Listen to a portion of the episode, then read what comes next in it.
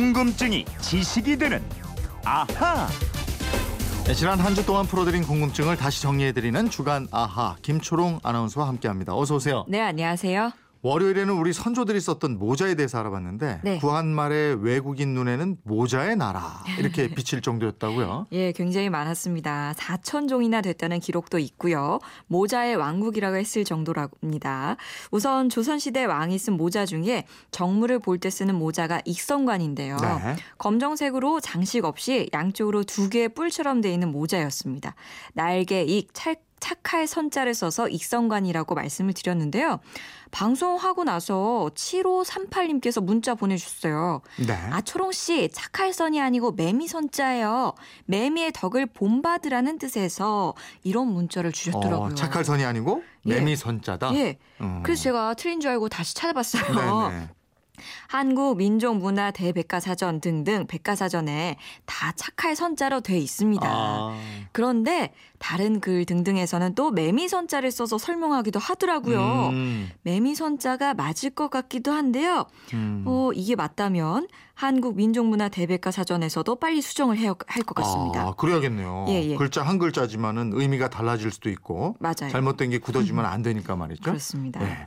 모자 얘기를 더 좀 해보면 선비들이 쓰는 대표적인 모자가 가시인데 예. 검은색은 흑립이라고 했죠. 예, 예. 네. 또 같은 모양의 색만 흰색인 백립도 있는데요. 음. 상을 당하거나 국상 때 썼습니다. 성균관이나 향교의 유생들이 쓰는 모자가 6원이고요. 네. 5천 원권 지폐 율곡 이가 쓰고 있는 모자는 정자관입니다. 네. 양반들이 평상시에 집에서 쓰는 모자였고요. 음. 또천 원짜리에 그려진 태계 이황 선생의 모자 복권이라는 겁니다. 네. 또 무관들 모자는 전립이라는 거고요. 음. 짐승의 털로 만들었습니다. 원래 북방 호족의 모자였는데 조선 중엽 이후에는 군사들 사이에서 널리 쓰게 됐어요. 네.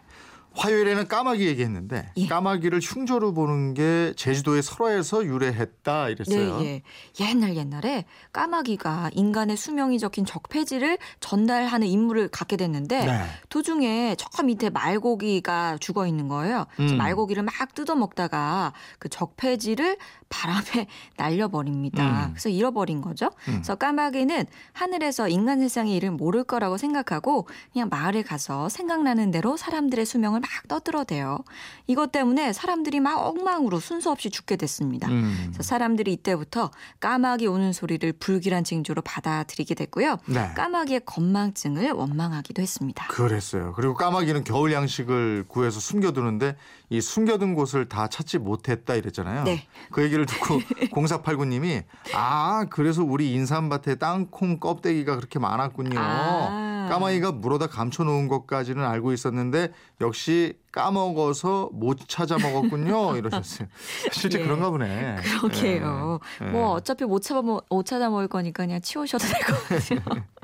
근데 이 까마귀는 고구려 때 삼조고라 그래서 용이나 불사조보다도 더 귀하게 여겼습니다. 까마귀는 다 커서도 어미 주위에서 그렇게 멀리 가지 않고 계속 머물면서 먹잇감을 물어다가 어린 동생들을 먹이고 돌보는 엄마를 도와주는 효자새고요. 네. 울산에서는 까마귀 축제도 열고 있습니다. 네. 미니로 이금수님이 울산 갔다 오는 길에 어마어마한 새떼를 본 적이 있어요. 그게 까마귀 떼였군요 하셨고요. 7008님은 요즘 농촌에선 까마귀가 훨씬 유익한 존재입니다.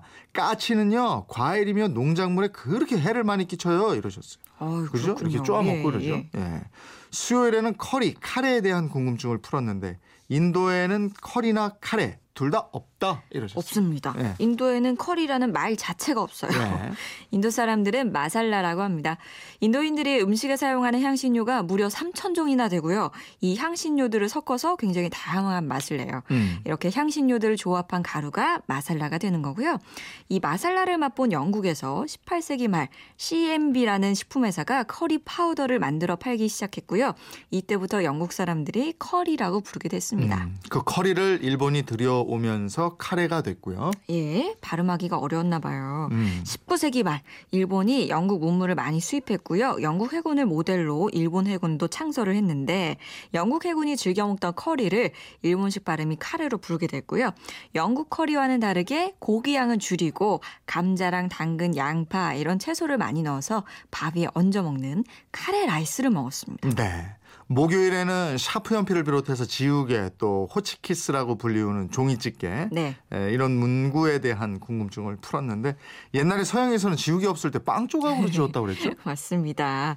그러다가 지우개가 발명이 된 거예요. 1770년 영국의 과학자 글을 쓰는 종이에 아무 생각 없이 고무 덩어리를 막 문질렀습니다. 근데 정신을 뚝 차리고 보니까 글씨가 지워지고 없는 거예요. 그래서 아 고무가 연필 자국을 지우는구나 이걸 깨닫고요. 고무에 유황을 섞고 뭐 가열해가지고 단점을 점점 보완하면서 질이 높은 지우개가 탄생했습니다. 음. 지금 쓰는 우리가 쓰는 지우개는 두 종류인데요. 고무 지우개가 있고 플라스틱 지우개가 있어요. 이 중에 우리 학생들이 많이 쓰는 건 플라스틱 지우개입니다. 네.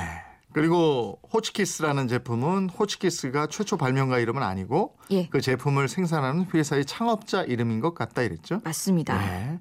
지금까지 주말판 아하였습니다. 이번 주도 여러 가지 궁금증 풀어주신 김초롱 아나운서 고맙습니다. 고맙습니다.